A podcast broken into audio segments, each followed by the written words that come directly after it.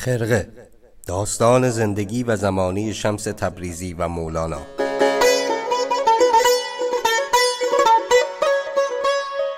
فصل دوم.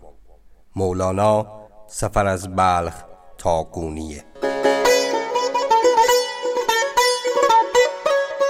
سلام. من محسن بولحسنی هستم و اینجا پادکست خرقه است.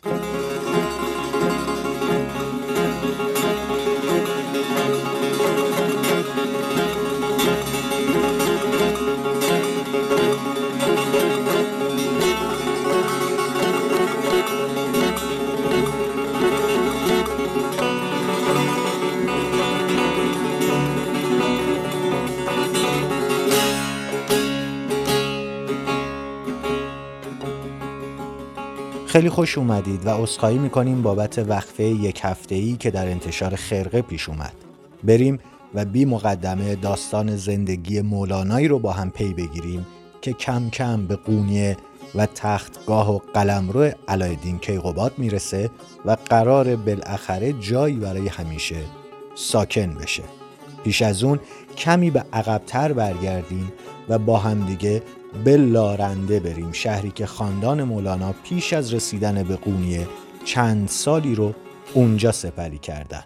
ما توی لارنده کمی جزئی تر به حال و احوالات مولانا می‌پردازیم و ببینیم در اون دوره چه می‌کرده و چه در سر داشته.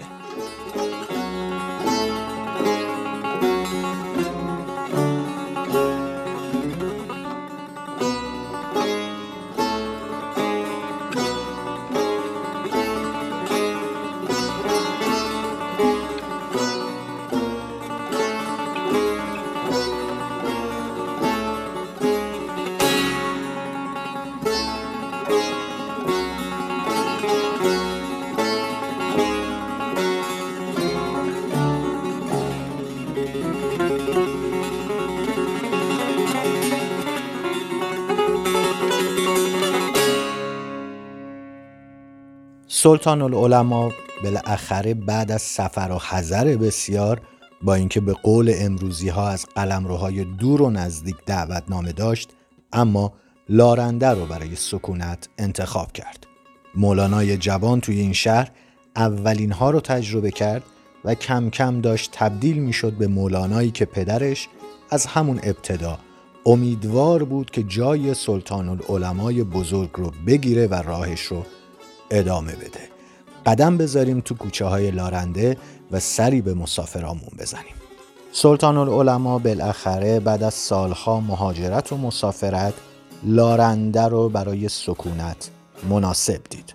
فرمانروای لارنده در اون زمان تابع علایالدین کیقوباد سلجوقی بود و توی این شهر مدرسه‌ای به اسم سلطان العلماء ساخت. شهر شهر بسیار زیبایی بود. آب فراوانی داشت و آثار جالبی هم از روزگار قدرت بیزانس و حتی از عهد یونانی های باستان توی کوی و برزن این شهر دیده می شده. سلطان العلماء یا همون بهاولت هم اینجا برخلاف ماور و نهر و خراسان مخالف و دشمنی نداشت و تونست اونجا به راحتی مجلس بپا کنه. نظارت و امور مدرسه‌ای که برای اون ساخته شده بود و اشتغال به تدریسش از قبول دعوت اکابر اهل قونیه هم که اونو به تختگاه سلطان دعوت می‌کردن برحضر داشت. البته فقط تا چند سالی. شاید خاطره بیبی بی علوی همسر محبوب سلطان العلماء هم که در همین شهر از دنیا رفت قسمتی از خوشترین روزهای عمر پدر و پسر رو به خاک لارنده پیوست می کرد و همین نکته پیرمرد رو از توجه به اصراری که اکابر قونیه در الزام عظیمت اون به تختگاه سلطان داشتند باز می داشت.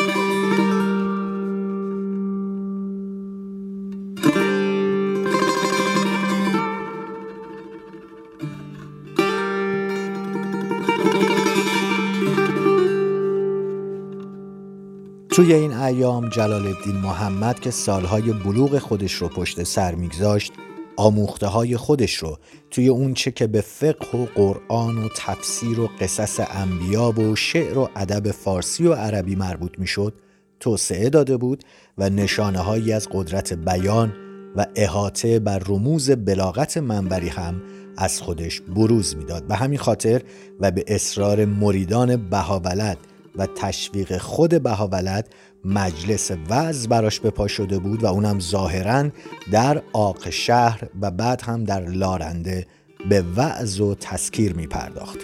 پس از همینجا بود که مولانای جوان منبر رفتن و وعظ و تسکیر رو آغاز کرد و در واقع راهی رو پیش گرفت که پدرش و گذشتگان خودش در پیش گرفته بودند و به سرانجام رسونده بودند. از یکی از مجالس مولانا که به نظر می‌رسه مربوط به همین سالها باشه و در مجموعه مجالس سبعه ازش باقی مونده اینطور برمیاد که توی این مدت توی ادب و شعر و عرفان و قرآن و حدیث و تفسیر کلام اطلاعات قابل ملاحظه‌ای به دست آورده بود. مولانا توی این مدت یاد گرفته بود که از هر دانشی برای خودش بهره برداره و توی چیزی که میگه خودش رو فقیه، مفسر، ادیب و عارف آگاه و بسیاردان نشون بده.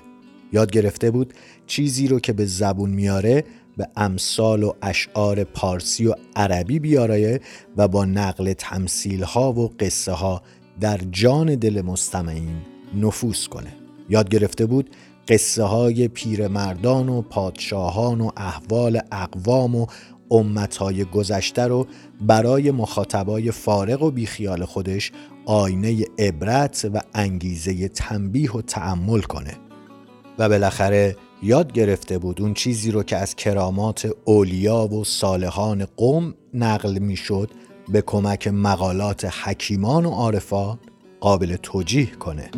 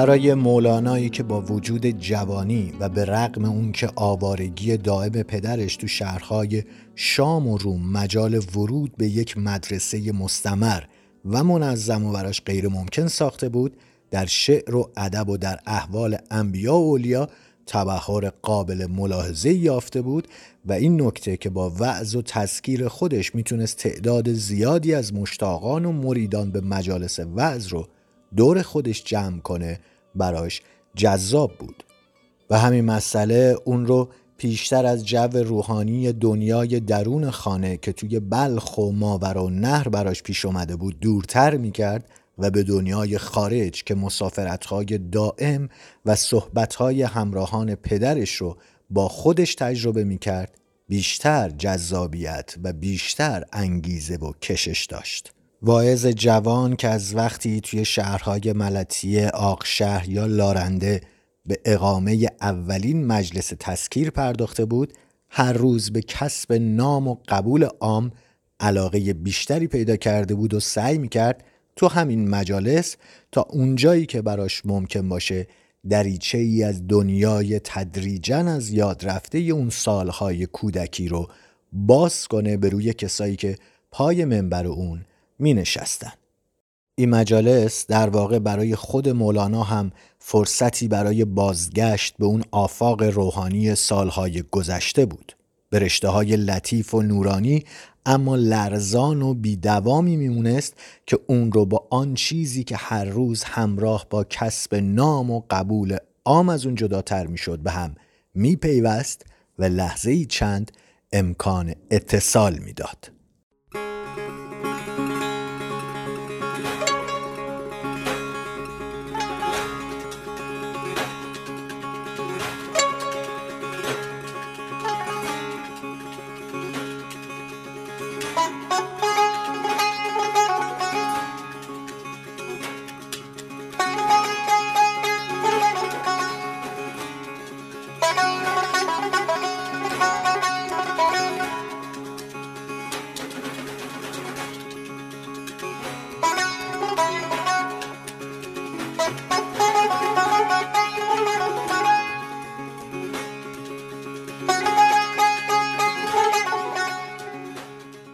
جالبه بدونید وقتی اولین مجالس مولانا برپا شد پدرش سلطان العلماء هم توی همون شهر منبر می‌رفت و وعظ می‌کرد. البته ضمن اینکه سلطان العلماء توی مدرسه خودش تدریس هم می‌کرد. مادر مولانا مؤمن خاتون هم که توی خونه بیبی بی علوی صداش می‌کردن زنده بود و از شهرت و قبولی که برای فرزند جوانش در کار وعظ و تسکیر حاصل شده بود احساس و شعف و غرور می کرد. دایی نیازمندانه که واعظ جوان در طی یک مجلس جالب از جمله مجالس سبعه خودش در حق پدر و مادرش می‌کنه همچنان قابل مطالعه و قابل ذکره توی این ذکر توی این مجلس مولانا از خداوند می‌خواد که خانوادش رو در پناه فضل خودش برای همیشه آسوده نگه داره و این مسئله نشون میده که آخرین روزهای عمر مؤمن خاتون نباید از شادی و خورسندی بیشاعبهی که ناشی از توفیق و شهرت خداوندگار جوانش به وعظ و تسکیر بوده خالی مونده باشه. توی همین مجالس سبعه مولاناست که جایی از استاد خودش حرف می‌زنه ذکر خیر می‌کنه اما اسمی از اون نمی‌بره و معلوم میشه که مولانای جوان توی این شهرها غیر از مجلس درس پدرش از مجالس درس علمای دیگه هم بهره می برده و توقف به نسبه طولانی توی لارنده به اون فرصت درک محضر علمای مقیم یا مسافرایی که به اینجا می اومدن رو داده بود. توی گرما گرم فعالیت های منبری نسوگ مادر واعظ جوان رو زیاد از حد مشغول خاطر کرد نسور عروسی با گوهر خاتون دختر خاج شرف الدین سمرقندی که هر دوی این اتفاقها در یک سال یعنی سال 622 هجری قمری و در شهر لارنده برای مولانا پیش اومد. مادر مولانا مؤمن خاتون که قبرش هنوز هم توی این شهر باقیه با مرگ خودش پسر رو چندی غرق اندوه کرد. از طرف دیگه بهاولد پیر رو هم در سوگ نشوند. اینکه زوجه دیگه شیخ که از اون به نام دختر قاضی شرف یاد می‌کنن توی این ایام زنده بود یا نه اطلاع دقیقی در دست نیست. اما فقدان همسری که در عشق به خداوندگار با او شریک و همدل بود خاطر پیرمرد رو سخت آزرده کرده بود. با این حال در اندک مدتی عروس جوان مولانا تونست پسر و پدر رو از اندوه فقدان بیبی بی علوی بیرون بیاره و چند سال دیگه اونها رو همچنان در لارنده به ادامه توقف وادار کنه.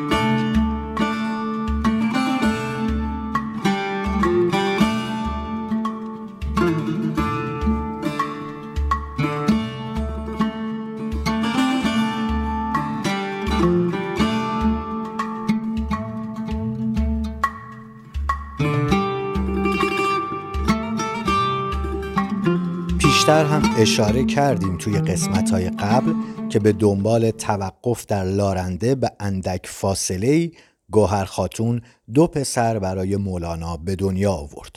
خونه سرد و مصیبت زده پدر و پسر با سر و صدای این دو بچه گرم شد. جلال دی محمد که این زمان نزد مریدا مولانا یا مولانای جوان خوانده می‌شد توی این چند سال از مرز 18 سالگی عبور کرده بود و می‌تونست توی وعظ و حتی توی تدریس اندک اندک برای خودش دست و پای به هم بزنه و جایی پیدا کنه و جانشین مناسبی برای پدری که دوره پیری رو سپری می‌کرد فراهم کنه. خاطره اقامت تو لارنده هم تا حدی به سبب یاد مؤمن خاتون که همونجا دفن شده بود برای پدر و پسر دلنواز بود و اونها را از توجه به دعوت اکابر و اعیان قونیه که از مدتها پیش همطوری که گفتیم بهاولد و به تختگاه سلطان دعوت می‌کردند باز می داشت. دعوت اکابر و اعیان و چهره های سرشناس قونیه یک طرف اما دعوت سلطان رو دیگه نمی‌شد رد کرد این وسط دعوت و اصرار سلطان روم علایالدین کیقوباد اول سلجوقی که آوازه شهرت و قبول مولانا بهابلد توی نواحی ارزنجان و ملتیه و لارنده اونو به دیدار این واعظ و مفتی و مدرس خراسان تشویق کرده بود و خرسند کرده بود سلطان العلماء رو به قونیه فراخوند. قونیه اون زمان تختگاه سلجوقیان روم بود و مثل بلخ و نیشابور و مرو و حرات یک کانون بزرگ دانش و فرهنگ زمان خودش محسوب می‌شد. مولانای پیر با اون که در این ایام دردهای پیری رو مانع از مسافرتهای طولانی می‌دونست در قبول این دعوت تردید نکرد و دعوت سلطان رو پذیرفت. مولانای جوون هم نمی‌تونست پدر پیرش رو در چنین احوالی تنها بذاره و اون هم با پدر راهی سفر به قونیه شد. این آخرین منزل خاندان مولاناست. مردم قونیه همچنان بعد از گذشت قرنها ورود خاندان مولانا رو طی یک مراسمی تجلیل می‌کنن و جشن می‌گیرن و اون روزگار هم زمانی که این اتفاق افتاد و خاندان مولانا پا به قونیه گذاشتن استقبال بیشاعبه و بسیار درخشان و شایسته ای از اونها شد آنچنان که خود سلطان به استقبال خاندان مولانا رفت.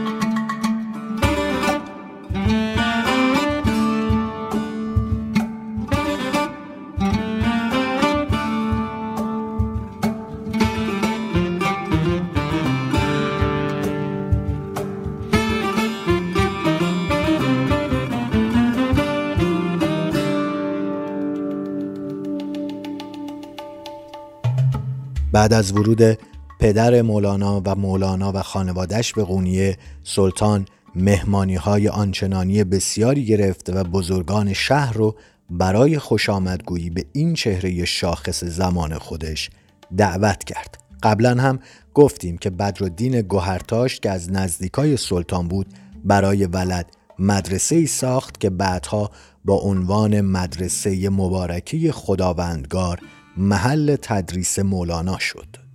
برای مردم قونیه ورود سلطان العلمای بلخ یادآور ورود شیخ شهاب الدین سهروردی شیخ و شیوخ بغداد بود که سالها پیش از طرف خلیفه بغداد به عنوان سفیر وارد درگاه سلطان سلجوق شده بود. سلطان با این سلطان العلمای بلخ هم به همون خضوع فوقلادهی که نسبت به شیخ و شیوخ بغداد نشون داده بود برخورد کرد.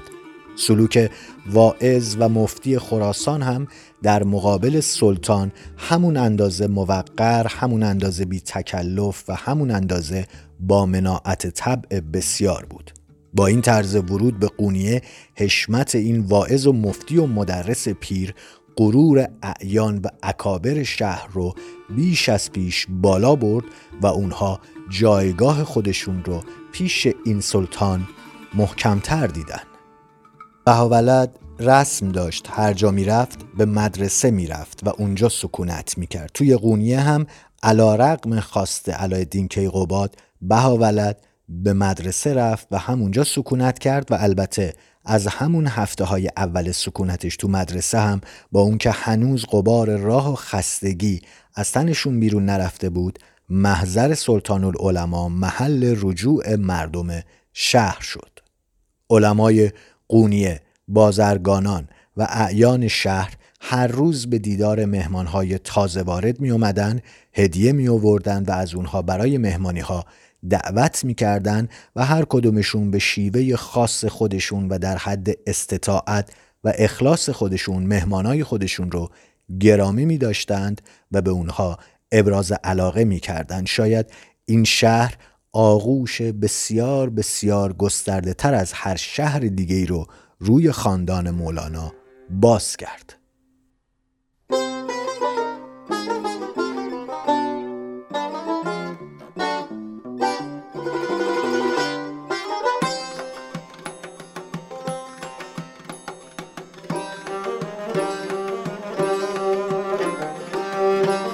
خسته نباشید. امیدوارم که خستتون نکرده باشم. این هفتمین قسمت از فصل دوم پادکست خرقه بود که مولانا در نهایت به قونیه رسید. در ادامه داستان زندگی مولانا در قونیه رو پی می‌گیریم تا زمانی که شمس پا به این شهر می‌ذاره.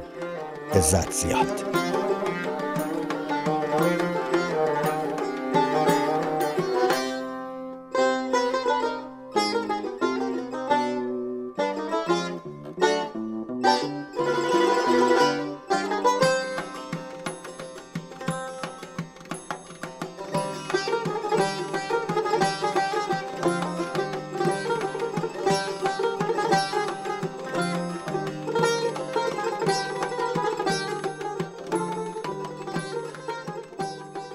ما را در تلگرام، اینستاگرام و اپلیکیشن های پادگیر دنبال کنید و به دوستان خود معرفی کنید. خرقه داستان زندگی و زمانی شمس تبریزی و مولانا.